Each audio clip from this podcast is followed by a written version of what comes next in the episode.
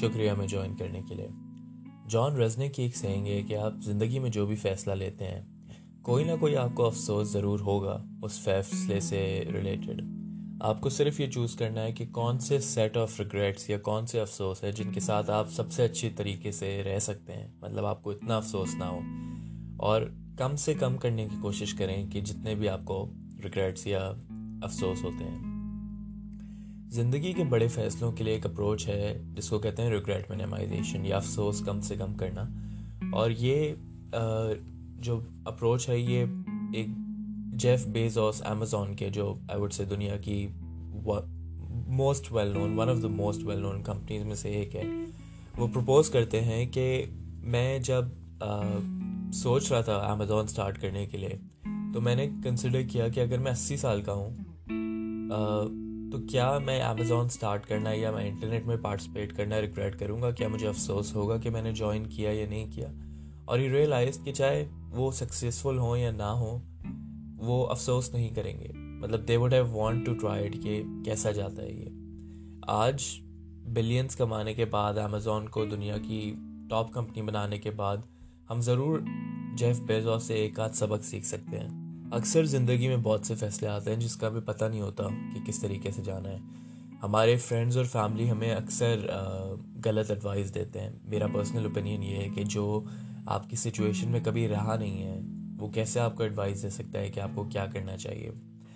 एक और कोड जो मेरे सामने आया वो ये था कि उन लोगों से क्रिटिसिज्म ना लें जिनके पास आप एडवाइस के लिए कभी नहीं जाएँगे। अगर कोई आपको क्रिटिसाइज कर रहा है तो उनको क्रिटिसाइज करने दें। आपके कंट्रोल में नहीं है। आपके कंट्रोल में सिर्फ़ ये है कि आप अपने आप को किस तरह रखते हैं और आप क्या फैसले लेते हैं। हमेशा वो काम करें जो आपकी ज़िंदगी को मकसद दे और वैल्यू दे। जब आप मरने वाले होंगे बिस्तर पे लेटे होंगे जो लोग आपके इर्द गिर्द हैं मेजोरिटी ऑफ़ दोज वहाँ पे होंगे भी नहीं। अगर एक बंदा या बंदी वहाँ पे होगा या होगी तो वो आप होंगे या आप होंगी ये मैं आपको गारंटी कर सकता हूँ। सो so, कभी भी अगर आप एक बड़ा डिसीज़न ले रहे हों तो अपने आप से पूछें कि आपके लॉन्ग टर्म विजन के साथ कौन सा गोल या डिसीज़न अलाइन करता है। दरअसल मंडेला अपनी किताब में कहते हैं कि मैंने जो सीक्रेट डिस्कवर किया है कि एक बड़ी पहाड़ी चढ़ने के बाद बंदा रियलाइज़ या बंदी रियलाइज़ करती है कि और बहुत सी पहाड़ियाँ चढ़नी है।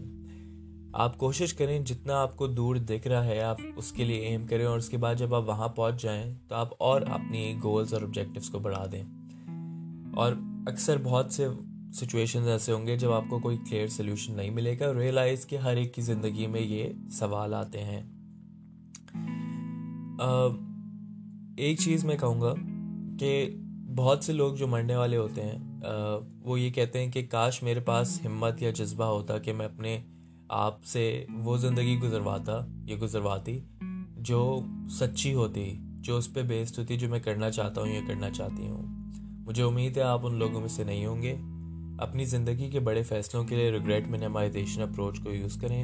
इमेजिन करें कि आप 80 साल के हैं या 80 साल की हैं और अपनी ज़िंदगी पे देख रहे हैं, देख रही हैं। और अब आप फैसला करें कि क्या ये फ़ैसला आप लेने से आपको रिग्रेट होगा, अफसोस होगा या आप चाहेंगे कि आप ये फ़ैसला लें। आप अक्सर रियलाइज़ करेंगे कि इस अप्रोच के बायस बहुत सी चीज़ें जो आपको बहुत ज़रूरी लगती हैं, आप आराम से उनको कट ऑफ़ कर देंगे।